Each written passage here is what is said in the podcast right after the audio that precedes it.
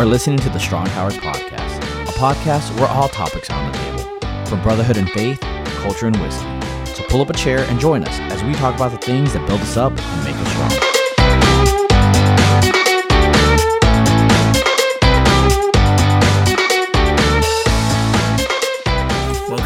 Strong Towers Podcast. This is John Ackerman. With me as always, Tom Edwards, Mike Lara. And today's a special day. We're commemorating not one, but two significant accomplishments. So the first is, this is our 100th episode that we've released. All right. Yeah. To be fair, there's probably a little bit of an asterisk in there because we've re-released a couple of episodes along the way. But honestly, I feel like when you get to 100 tracks, unless you've just re-released the same 20 times in a row, this is still praiseworthy. So we're just honestly pretty psyched that we've been able to, I don't know, podcast stay on the air. Is that what it is? We've stayed on the air this long and persevered to get to 100. So what's also really cool about this episode is our 100th episode is about our own Mike Lara's 100 mile race. And so just the convergence of these hundreds, the convergence of these significant moments, it's really cool that we get to talk about this on our 100th episode. So Mike, you're going to be doing a lot of the heavy lifting, which really isn't fair as you've just finished your race. But this seemed like a really cool opportunity to talk about what motivated you to do something so big. Some might say so insane, but so big. And then, you know, some people have had different experiences with major events, whether it's, you know, triathlons and Ironmans or Tough Mudders or, you know, just a 5K or a marathon but, you know, talking about the physical and the mental and emotional prep to get ready for something like this. And then we'll talk through the race itself. But I think what we're really looking forward to is hearing how you've now processed in the aftermath running this race. So that's sort of the big picture of where we're going. So Mike, kind of kick us off. Why on earth does somebody run 100 miles? 100 miles. You know, I think that's the big question that myself and my buddy who ran with me have constantly asked ourselves through this whole process. Why, right? And at first I took the question as like, why? Like, what? You're crazy. Why would you do that? But as I've grown and matured throughout this whole process, I understand that why question is very important, right? It's the motivator. It's the reason you are taking on this journey. It is a crazy challenge. I mean, it's basically 4 back-to-back marathons, right? For some guy who had never ran more than a half marathon in his whole life, and for me, that was a question that I kept going back on. Is what was my motivator? What was the reason behind it? And I really kind of narrowed it down to two certain areas. Right before pandemic, I think is when things started to happen for me, right? Right before quarantine, it was like one of those new year, new me kind of things. And I had been thinking to myself like, hey, you know, I maybe I should get back in shape. You know, I'm starting to gain a couple pounds here and there. And we were actually just sitting on the couch, hanging out. And I think it was my 5-year-old at the time, 6-year-old at the time. And he goes, man, Dad, you're fat. And it was just one of those moments that just kind of hit me like, dang, kids are brutal, first of all, but also like there was some truth in it, right? I had gained some weight. I had allowed myself to, you know, in other episodes we have talked about how course correcting and how oftentimes, you know, with how many things that we're trying to juggle, some things, you know, get left behind and some things I put more focus into, more of my attention into, more of my you know, time blocks into certain areas. And physical activity was just one of those ones that I had kind of put on the back burner. And I mean like the back burner. And so I that day I remember getting up and in a like a heap of tears running up to the school, which is about a mile, and turning back and running back. I mean, it's a mile total. It's a half mile to the school and a half mile back. And just full of sweat, just huffing and puffing, hardly breathing. And I came back, and Janelle met me out on the steps, and she was like, how you feeling? I was like, I feel terrible. Like, I just ran a mile that, like, couldn't even run it. And my kid is sitting here seeing me as the example of a man in his life as being, you know, a guy who's huffing and puffing up the street, right? And so at that point, I was like, you know what? I need to take this more seriously. I need to try to get into better shape in some way. And, you know, running has always been like an easy way for me to do it, right? It doesn't cost a gym membership. It doesn't cost, you know, so much time. At least these are all the things that I thought before I started trying to train for an ultra, was I'm just going to go pick up some running shoes and just hit the street and get going. And through that process, I started like getting more attracted to these longer distance races. My dad had actually ran a couple back-to-back 50Ks and actually took on the Born to Run Ultra 100 miler. And I was like, man, that's like the 5-year goal. That's the goal that I want to be able to achieve one day. I want to be like my dad, and I want to be able to hit a 100 miler. Because to me, my dad was, when it came to endurance athletes, he was the first one I knew, and he was just the definition of manly to me when it came to that physical activity. And so through that process and through just being, you know, one of those guys always looking for tools for his toolkit, looking at videos, I came across one of the videos. This guy named Semi-Rad puts together this video for REI that says how to run 100 miles. And it's a short 20-minute video, and he talks about his process of training and being with his best friend and crossing the 100-mile finish line and just hugging his buddy and crying. And it hit me at that point that I was like, man, this is not just a physical journey for me. It's also something that I can like achieve like community with. This is something that I can have growth in friendship with and fellowship, and there's a lot more to it than just trying to be physically active. And so I picked up the phone, called my buddy Zach up and said, hey man, you've ran 100-miler, right? And he goes, yeah. I was like, so, you know, what does it take to do that? What, you know, what does the plan look like? What does the activity look like? Can you show me how to do it? Can you coach me up? And, you know, Zach being Zach, he's like, I'll do you one better. Instead of showing you, instead of telling you, I'm going to show you, and decided to, pick up the card with me and carry the flag and move forward in our last, you know, 18 months of training, to get to this point. So again, to answer the very beginning question, the two motivations were to try to be a better example of a man to my son, and to try to have a connection to my dad and the things that he had accomplished in his past. And I'm really glad that you brought the dad component into it for yourself, because I know that was a big piece of it for you for sure. And that, at least, because all the stuff you were talking about needing to get in shape and, you know, drop some pounds and whatever, I'm like, that still does not equal 100 miler. Like, there's a lot of easier ways to lose a couple pounds than to go out and do a 24-hour race. You know, it's funny you say that, because I also did not know the emotional attachment that I had and the desire to want to connect to my dad until about a week before the race. And I remember sitting there in my kitchen, and I'm kind of like packing stuff up, and I'm you know, putting things together, and my sister sent me a screenshot of my dad's races during the summer, a couple 10 years ago, whatever, and it was 50K, 50K, 100 miler, and that's all like basically the same path that I was going on. And as I'm looking at this picture, I think that's when things started to hit me. Like this is where, like, I had kind of like suppressed those feelings. I kind of pushed them off and said, yeah, I want to be more like my dad, but never really like talked about it, never really like try to go deeper in on the conversation. And it was, you know, I hate to, you know, try to do a parallel, but it was one of those it ain't your fault moments where I read this text and I was just in tears. I started bawling at the kitchen table, and my wife was like, what's going on? And my only response was like, I miss my dad.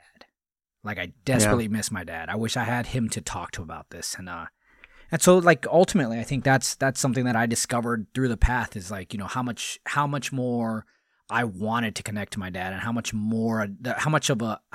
of a gesture this actually meant to me, to have that connection to him. Yeah, for sure. All right, so you start running, and then you run some more, and you're running a lot. You said this has been, basically like a 1.5-year journey, and not without kind of its fits and starts, right? Mm-hmm. Like, you guys, I think, were targeting last fall to run, right? And injuries and COVID and yeah. So it's actually always been a 2-year process for me, right? So starting back in January of last year, I set out this plan that I was going to run a half marathon in the spring. I was going to run a marathon in the fall. I was going to run a 50K sometime the next spring, and then I was going to attempt a 100 mile this fall. What actually happened was through COVID and everything else, all my half marathons, all my marathons, all my 50Ks just got washed out, right? And so we were trying to like do a lot of virtual races and trying to like discover like fun ways to achieve these milestones without having the big hoorah of, parades and people holding banners and high-fiving you as you come across the finish line. And so that was a struggle. That was kind of one of those things where it was like Zach actually posted it not too long ago. It was like 17 months ago, we finished our first ultra, which is called the Yeti 24 Ultra, and that is where you run 5 miles every 4 hours for 24 hours. And that was my first official ultra, even though it was kind of broken up throughout the day. And that was a virtual race. That was him and I doing laps around the neighborhood in the middle of the dark. And that to me was, I think it was a lot harder to grind through that process because I'm a milestone guy, right? Like I'm not the end goal finisher all the time. I like to have those milestones along the way. Like, hey, I achieved a half marathon. I achieved a marathon, and hitting all those points along the way. And so the first year was rough because quarantine and COVID kept a lot of our races either virtual or non-existent. Yeah. All right. So you put in the miles, you put in the time, lots of time training, learning, about ultra marathoning, because it is a totally different ball game. And I remember we sat down, the week before the run to figure out how like best to support you and Zach in the race. And just like as a former runner, even up to the marathon distance, like ultra marathoning is a totally different mindset. It's a totally different preparation. Like you guys are looking to eat real food, because you got to keep your body going for that long, right? And so you're learning lots of stuff. You're doing lots of training. We get to the race. How do you feel Saturday morning, getting up to the starting line of an actual in-person race for 100 miles? So I wrestled in high school. And in each event, I always have this like pumped up anxiety, like, hey, I'm going to go in a battle, right? And so every time I've gone into these wrestling matches, I've always had the mindset of nobody's going to stop me. Like this isn't even going to be fair. Like I'm just going to attack this and it's going to be done soon. This race, however, was one of those ones where I was like, hey, this is big. This is something that, up to this point, I had only ran up to a 50K, which is, what is that, 31.6, something like that. So basically 3 times as far as my furthest distance I'm about to attempt. And that's where fear started to sink in, right? Did I feel prepared?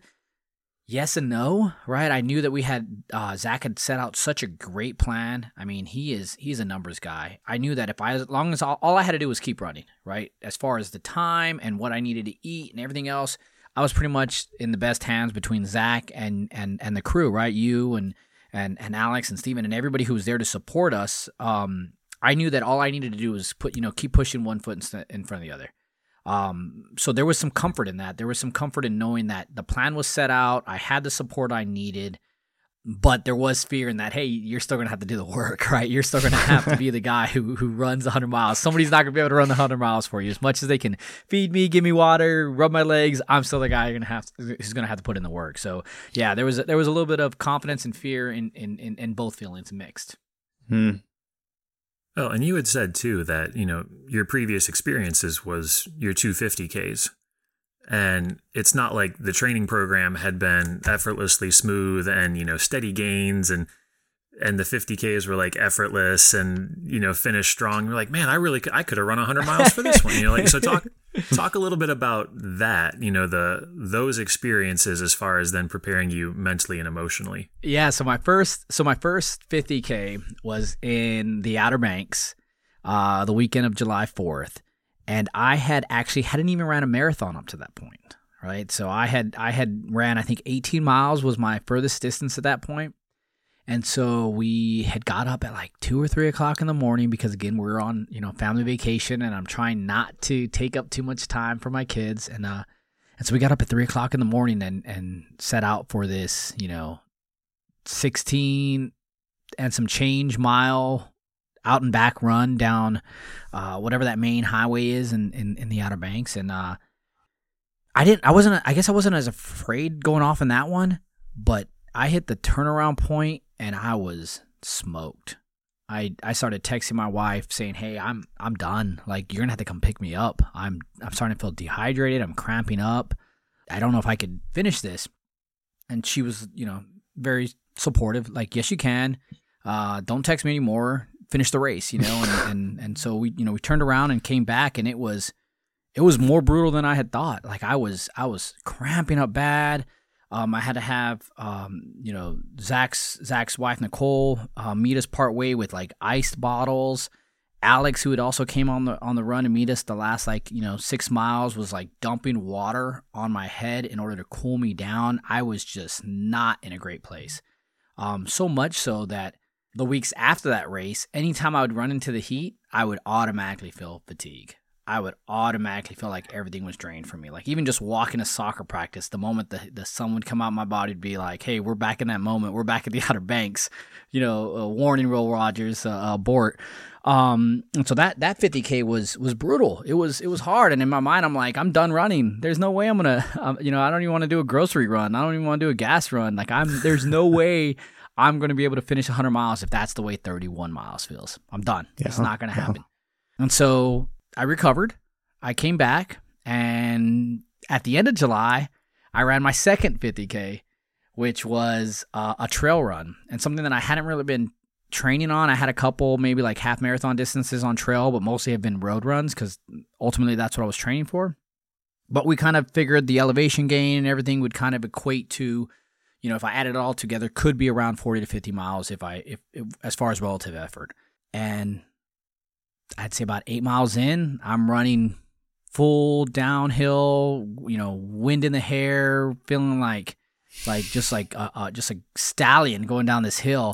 And I catch a rock, and I just go, and it wasn't even like I just like rolled my ankle. No, I went all the way over, hit the ground, got up, and I'm like, my ankle's done. Like, I'm not going to be able to finish this race.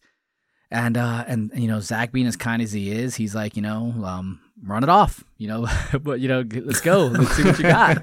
And so we finished, we finished that race too. But I basically had to walk the second half of the race almost anytime we would go up an uphill because my foot was in so much pain, right? And so both these races are what's leading me up to this 100 miler. And when I'm saying this, I'm telling Zach the same exact story, and he tells me, well, the weather's going to be 70 degrees, so we don't have to worry about overheating. And there's no hills on this one, so you don't have to worry about twisting your ankle. What else could go wrong? And I'm like, okay, so they're the two variables that messed me up on my first two races, and I don't have to account for those on the 100 miler. All right, you're right. Let's go ahead and move forward and try this, knock this thing out. So race day. Yes. You guys get started. Yes. So this is the Pine Creek 100 Mile Challenge. Just kind of to set the stage for folks. It is through essentially the bottom of the what they call the Pennsylvania Grand Canyon. Yep. It is an old rail trail, so it's actually it's actually nice, like beautiful, beautiful, like packed gravel surface, pretty much dead flat. And so the race starts. You head north for what was it, like 5 or 6 miles? Yep. Hit a turnaround point. You come back to the start finish, and then there's actually a pretty long slog down to the southern end of the course, like another 20 miles out before you turn around, come back, and you hit the start finish line at 50, and then you go do it all again. Yep. Right. So you guys start heading north. How you feeling? So they started out the different races at different times. So my 100 miler started at 6 a.m. And so unlike other races that I've been a part of, 3, 2, 1, go. And you just see people sprinting. No, as soon as they said go, it was like everybody was just walking out the starting gate. And I had this like anxiety of like, we got to run. And Zach's like, no, this is what everybody does. This is how we're starting out. 12-minute mile paces. everybody's cruising, and you could actually see the strategy of how people were running right off the bat, right? Our 5-minute marker hit, we were doing what was called 5 and 1, where we would run for 5 minutes and then walk for a minute. And as soon as we hit that 5-minute mark, you can almost see a wave of people slow down too. And it's like, oh, they're doing 5 and 1s too. Some people kept on running, and then you would see them stop at 10-minute mark, boom, and slow down too. And you could kind of see the everybody's idea or everybody's plan on how they were going to execute the race, right? So we start out 5 and 1s. We head north. We're supposed to be, as far as the plan goes, 12-minute mile pace. And at that point, we're at like 11, and I'm feeling great. It was overcast. I mean, first of all, before the sun even came up, so it was already nice and cool, maybe like 60 degrees. I'm feeling great. Get to the turnaround point. You know, we barely missed our crew there, and I think because we were ahead of schedule, turned around and came right back down the other way. And I'm at that point, I'm like, man, you know, this is going to be not easy, but I'm definitely feeling great. I'm feeling awesome. How many miles at that point, Mike? This is about 6 miles. At 6 miles, I'm telling myself I'm feeling great. This is awesome. We came back to the start finish, and that puts us at about a half marathon, or about 12 miles. And I see my family there. There are my kids. I can hear them screaming, "Dad, go, Dad!" And I'm like, "Oh man, my kids are here, right?" And so I run into the start finish. I put my jacket away. I grab some stuff. I'm high fiving my kids, hugging my kids. I leave that trip. I leave that marker for the next trail, the next aid station, which is about 3 miles. And I realized I didn't grab any water. Like, I was so excited to see everybody and just kind of go through the aid station that I just didn't grab any water. I had a half liter or something like that, but still I should have grabbed water. But it was a 3 mile short run to the next aid station where I could refill, and that's what I did. I got to the next marker, still feeling great, still feeling awesome. Family's there at the next aid station. I fill up on water, eat some food. We're at about 14 and a half miles at this point, and I'm feeling good. I'm feeling great. There's in my mind, we are ahead of pace. I'm not hurting. I have no pains, no aches. My muscles aren't even sore. And we leave that aid station. And about a mile down the road, I realized the adrenaline and the race high that I had was what I was feeling the entire first 14 and a half miles. It was basically me being so excited about being in a race that I had this just like, I don't know, dopamine hit. I was just super excited about being with people, being in this race. And when I got to about 15 miles, it all just like, now I didn't feel any pain or didn't feel any tired, but I definitely didn't have that runner's high. I definitely didn't have that smile, like the unnatural smile on my face the entire time. I definitely felt like, okay, now this is where the race starts. This is where I'm going to have to start not relying on that runner's high. I'm not going to be able to rely on those endorphins. This is going to be, now it's back to heart and training and getting through the physical. So, yeah. So we run some more. We run 7 and 8.8. It's about 8 miles to Tiadaghton, which is one of the first long stretches. And this is where the sun starts peeking out. It's getting towards, 10 o'clock. We're about an hour away from the aid station, and I'd already filled up on all my waters, and I'm drinking through them. I'm going through them, and I'm like, I need to get more water in me. I need to make sure I'm hydrated because I remember my Outer Banks run. So I need to make sure that I'm doing everything that I need to do. We had planned on taking like salt pills, which are about 250 milligrams of salt. But I decide at that point, I'm an overachiever. I'm going to take one of my extreme packets for dehydration in order to prevent dehydration. I'm going to take 1700 milligrams of salt at this point. So I down that with my water. I'm feeling good for the next, mile out of there as we leave towards Blackwell. And about a mile and a half into it, I just start getting the worst stomach cramp ever. My stomach just starts turning in on itself. I feel like I want to throw up. The sun's starting to come out, and I'm like, I do not feel good. And it's not like my legs are hurting. It's not like my ankles hurting. It's not like my feet are hurting. It's just straight pain in my stomach. I don't know if I need to poop or if I need to throw up. I am just not feeling good inside my stomach. Whatever's inside needs to get out is what I'm thinking. And so we show up at Blackwell, and I see Tom for the first time. I see Alex for the first time. And Blackwell's probably the worst aid station right off the bat, because you have to run past the aid station. You see the aid station, you say, hey to everybody, and then you have to run a half mile, 0.6, past the aid station to the turnaround point, and then come back to the aid station. So that was painful. That was hard, because you kind of have your mindset, oh, there's the aid station, I can stop, but you don't. You have to go past it. And so I come back.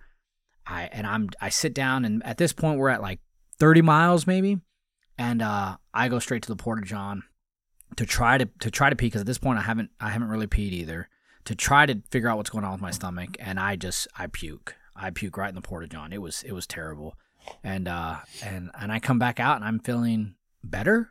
I mean, as good as you can at 30 miles and throwing up, but then I start getting a little bit more unsure of myself at this point. I'm like, hey, I just basically ran the equivalent of my longest run, and this is how I feel like with my stomach. I don't know if I'm going to make it to the next aid station. I really don't. Like I'm hurting at this point, stomach wise, right? But my crew talks me off the ledge. We change socks out. We get some fluids in me. We get some food, and we start moving our way back north, back to the start finish. About an hour into it, my stomach ache starts going away, and I'm starting to feel back like we can do this. Again, we're still under our time. We're doing great. We're moving towards Tiadaghton, which is back, or that 8 miles back up to the next aid station. Refuel, get our stuff going, get up and beat feet to the next one, and in that canyon, I guess we had so much shade from the sun or from the mountain that I just didn't really feel how hot it was getting. But as we turned around and came around that bend, that sun was just on the back of my neck the entire time. And I had like no defense from it. And I could just feel myself going back to that Outer Banks state again. Like, my body is getting tired. I don't want to run 5 and 1s anymore. I'm sweating. I'm not sweating, feeling just hurting and cramping. I'm starting to cramp up now, which I hadn't cramped up at all up to this point. But I'm moving, and this is the part that I think was the hardest part of the race for me, is coming into the start, back to the start finish. At this point, we're at about 50 and a half miles, 2 marathons basically. And I see my wife, I see everybody, everybody's cheering me on. The kids are, screaming, "Go Dad." At this point, we had picked up the nickname, the Dads, because at every aid station, our kids are yelling, "Go Dad." And we're like, everybody's yelling now, "The Dads, go Dads." And I make eye contact with Janelle, and I just tell her, "No mas." Like, I'm done. Like, I'm fighting back tears. I don't want to cry in front of my kids. I don't want to cry in front of my friends. But I do not want to go back out to the race. Like, I don't want to go back out.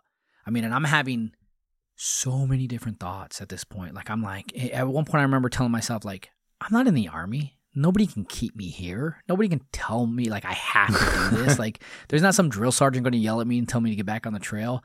I could get up right now, if I could walk, I could get up right now and walk to my car, and nobody could stop me. There's nothing, I'm the only person holding me here right now.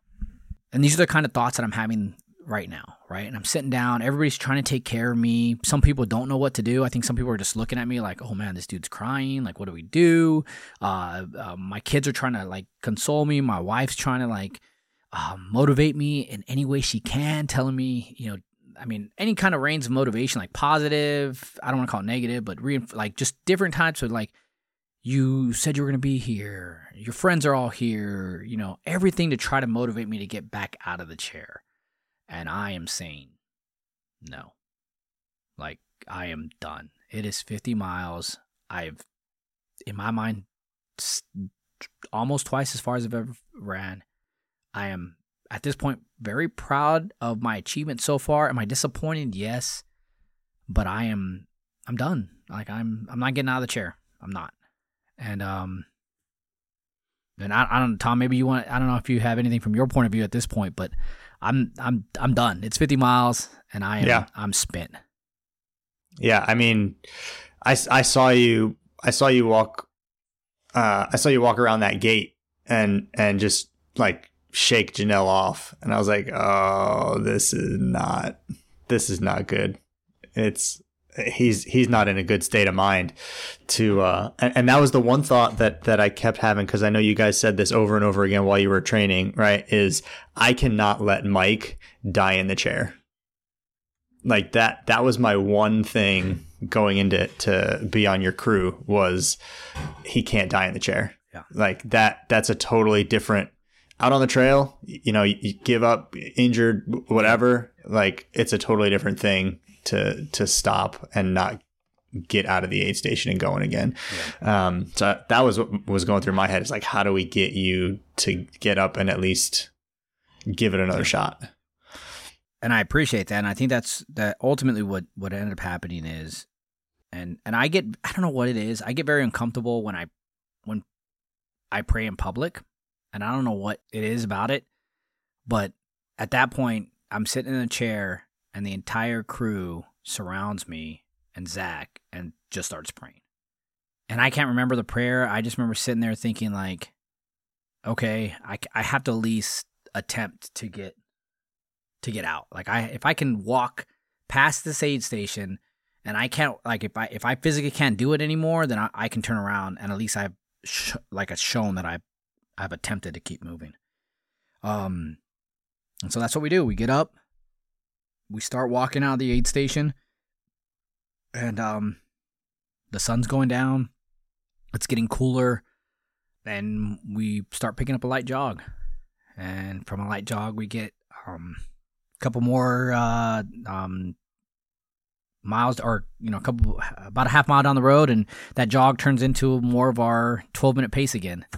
And I'm feeling like a new race. Like it's honestly at that point I can't describe it. Besides, I'm feeling way better than I did 10 miles ago.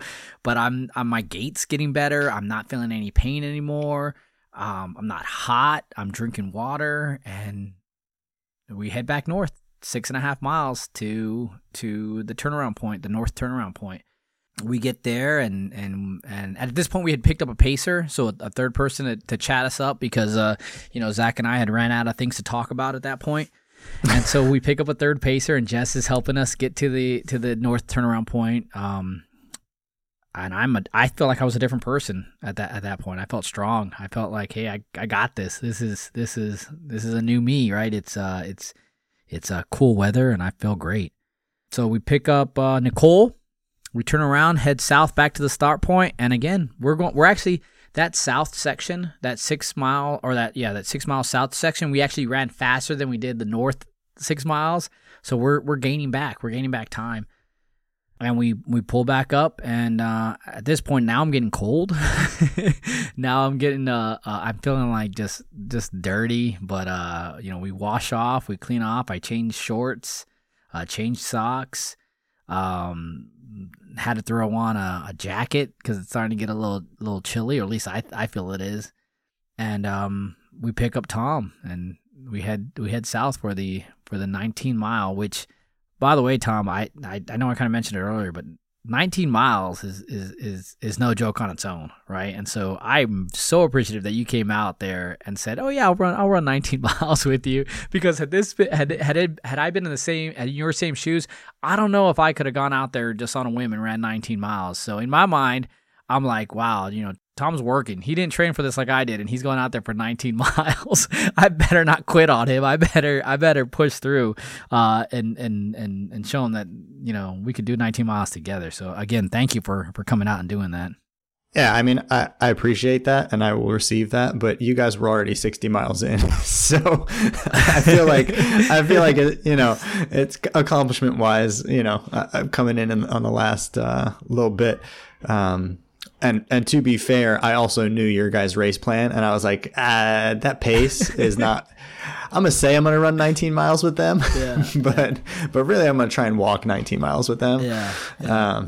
So I think at that point we were looking at like 14 or 15 mile minute miles, and those. I mean, that's a brisk walk, right? I mean, that's right. I think we got passed by a speed walker. We got passed by a speed walker at one point. That's how slow we were going. So just yeah.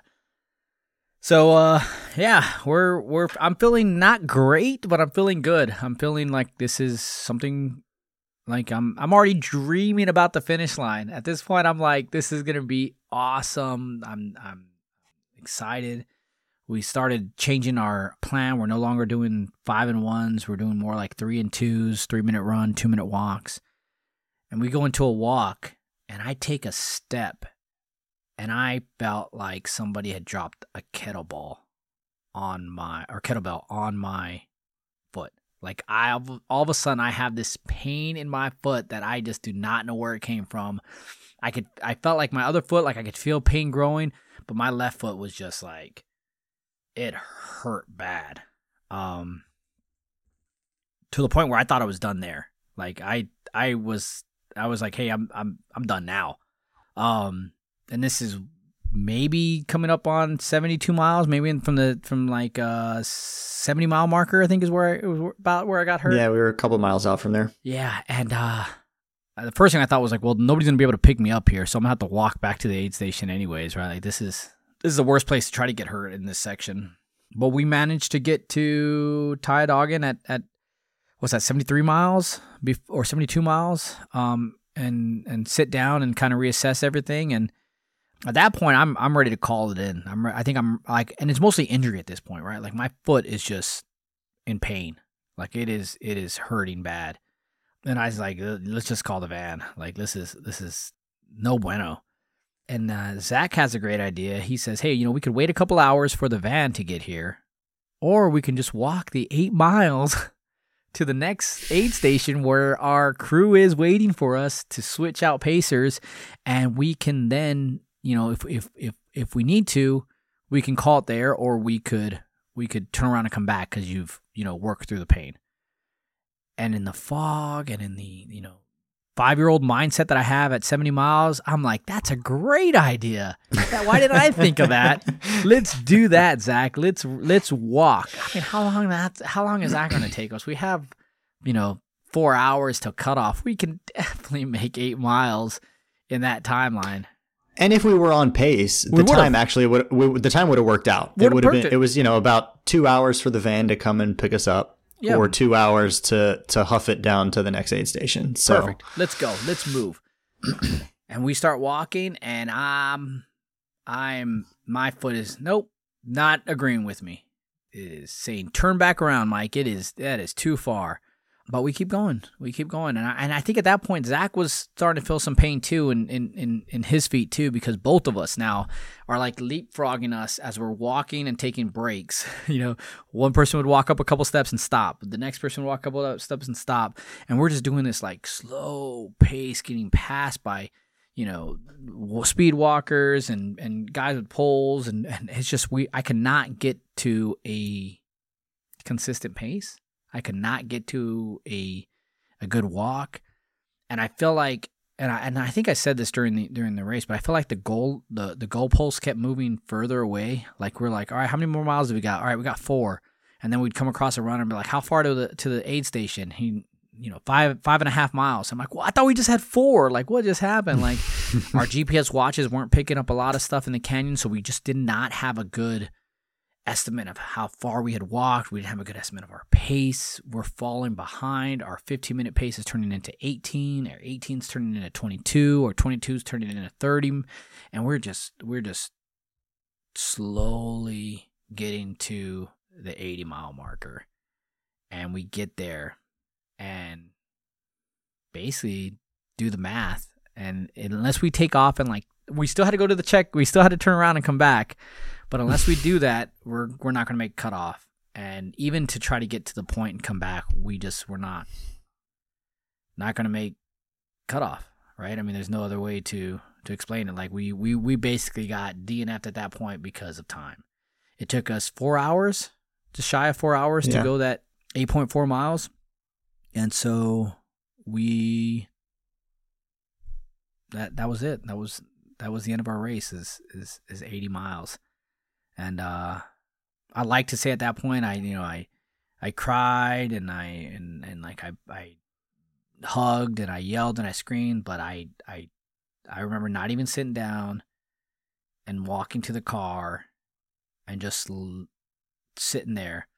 For some reason, the heater was on full blast. I guess the guys were saying it was really cold, but it was hot. It was the heater was just blowing in my face, and I fell asleep.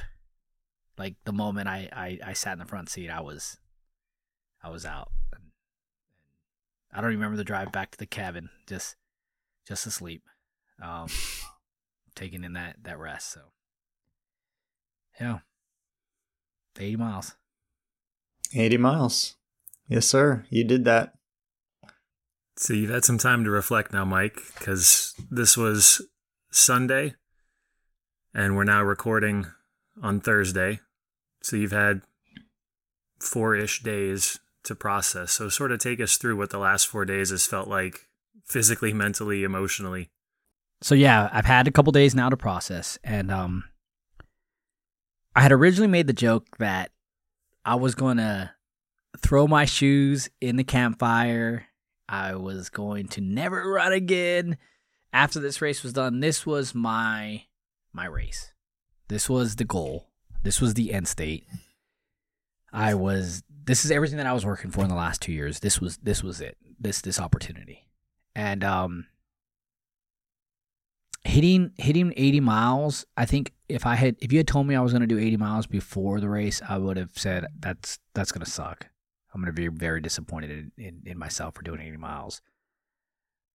But in the days since, I've really have taken a lot more pride in my 80 miles and knowing that first of all, if I'm being honest, and it is even in the 80 miles that I'm proud of, it's in the last 30. At 50 miles, I said no mas, and that's something I had not really said a lot, just once more in the Outer Banks, but I had never really said I quit. I've never really said I'm done, like throwing the towel, I don't want to be here. And I got to that point at 50 miles. I got to that point where I was like, I can't walk, I can't run, not going to happen. And for me to get out of that chair and run basically the equivalent of what I had ran my furthest previously, I was super happy with my effort in that. I was super happy in the fact that I got up and did it, and I didn't die in the chair. I moved forward and continued on my way. So, in the days since, I ran another 5K to try to shake out some of the muscle and soreness. I've gone to work out now with our buddies at the F3, and I'm not committing to it for next year, but I'm definitely not done running. I'm definitely not done trying to seek adventure, trying to seek fellowship with friends. That I think I have had a lot more growth in this last 2 years than I think I'd originally thought I would. It was always an end state, always the let's finish it and get it done. And in the last couple of days, I've really thought to myself like, hey, there's other challenges, there's other things I can try to do, and but I'm not done. I still have my running shoes, so they haven't set them on fire yet. How about in terms of your processing of the race and your feelings around each of the different stages? Do you feel like anything has shifted from being in the race and how you felt at those points to now a couple of days later, how you're looking back on those? No, my foot still hurts. But no, the feelings that I had throughout the whole process, like I never really tried to rationalize my thoughts during the 100 miler, 'cause I knew I wasn't in the right mental state, because I knew I was like fatigued and all the feelings that I had. It's not like I could write them down in a journal while I was running. It wasn't like I could store them away and remember, because I hardly remember half the race, if I'm being honest. And so when I look back at my feelings, the feelings that I have, I think the feelings that I have, and I'm trying to like define it as best I can, but the only regret, and I said this the other day, the only regret I have in the entire race was the moment after the race. I got home, or got to the cabin, I took a shower, cleaned off, took all the salt off me, changed clothes, opened the bathroom door, and my son's there. And I had a lot of fear of what he was going to tell me, what he was going to say, what his first words out of his mouth were going to be about the fact that I had not finished. And he looked at me and said, "Wow, Dad, you did 80 miles. And the only thing that got me is in that moment, instead of embracing that, and instead of just taking that in, my first words out of my mouth were, "Yeah, I know, son, I only had 20 miles to go." And that was my only regret. The only regret of the things that I said throughout the whole day was that I didn't take more time to just like embrace the fact that my kid was telling me, "Dad, you did this awesome accomplishment." He was not disappointed in me. He was not angry that I had quit. He was stoked that I had done 80 miles. And I just was like disappointed in myself, I guess, at that point. But that's probably the only thing I regret saying. That's definitely the only thing that I was like, I could have handled that a little bit better.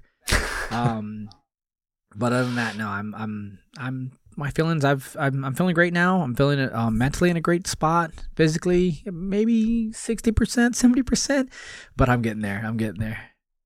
Well, I'm glad that you can recognize the accomplishment for what it is now, because yes, 100 miles was the race and that was the intention. But like you said, 80 miles, you got out of the chair and then did your longest distance race to up till that point. Yeah. After deciding you were going to quit. Yeah. So there's a lot that you accomplished in the race. And I said this to you before, there's a lot to be proud of and a lot that you did that has nothing to do with the number of actual miles that you completed. I appreciate that. I was getting kind of sad though. I thought we were going to have to rebrand this episode 80, but.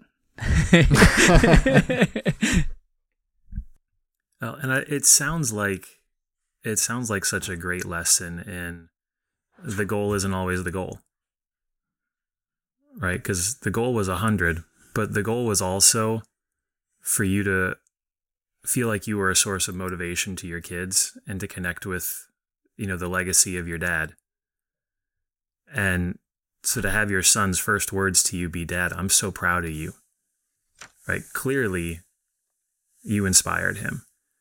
And I know you had said, at one point earlier that you'd already started to think about the ending, and having the idea of your dad helping you cross that finish line, but the connection that you got to have with him through doing that, like you got to check off the goals that you had for this race, and so in some ways the number's just the number, and so whether it was that last 20 or not. And again, you're talking about if you'd have crossed at 100, you were burning the shoes and never coming back. And it honestly sounds like you've taken more away by only running 3 marathons in one setting, because it sounds like it's inviting you into a bigger space rather than closing a space. Mm-hmm. Oh yeah. And so it's interesting the way that things That's turn cool. out differently than we expect sometimes. Well, I just want to say thank you and thanks to Zach too for letting me be a part of it. And then thank you for coming out here and sharing the story. And I appreciate the perspective that you have on the race because, like we've kind of alluded to, it would be very easy to chalk this up as a loss. We went out for 100 miles, we didn't get 100 miles, And if we live in just that smaller version of the story, then this looks like a loss. But there is so much more involved, and getting to tell the bigger story of what it looked like for you to actually go through the experience of this race, I think it gives us a lot of examples of how to look beyond the immediate circumstance. And look at the bigger picture of what's happening and the goals we've set for ourselves. And so I think there's a lot of nuggets to mine in the story of your guys' race last weekend. And so hopefully for everybody that's listening, go back and listen again. I mean, it's the story of this race is really deep and complex. And, we've done a series on challenge before, and we continue to talk about challenging yourself in different areas of your lives. So hopefully this maybe serves as motivation to find those places where we can push and set goals that are almost laughable, at least from outside looking in. But, you know, do what it takes to actually make that happen and do the learning along the way. So thanks, Mike. Appreciate it. And thank you all for hanging out with us on another Strong Towers podcast. And we will see you back here next time.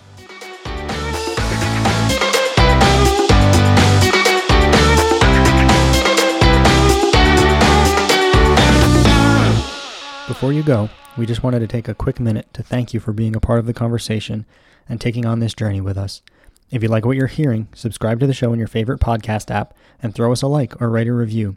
All of that helps other people find our show. If you're looking for more, head over to our website, strong-towers.com, and sign up to receive notifications whenever we release new content. You can also follow us on Instagram and Twitter at strong_towers. And don't forget to join our Facebook group, We Are Strong Towers, to keep the conversation going throughout the week. If you want to support the show, check out our Patreon page at patreon.com/strongtowers for your chance to score some Strong Tower swag and get access to exclusive content. We appreciate y'all, and we'll see you back here real soon.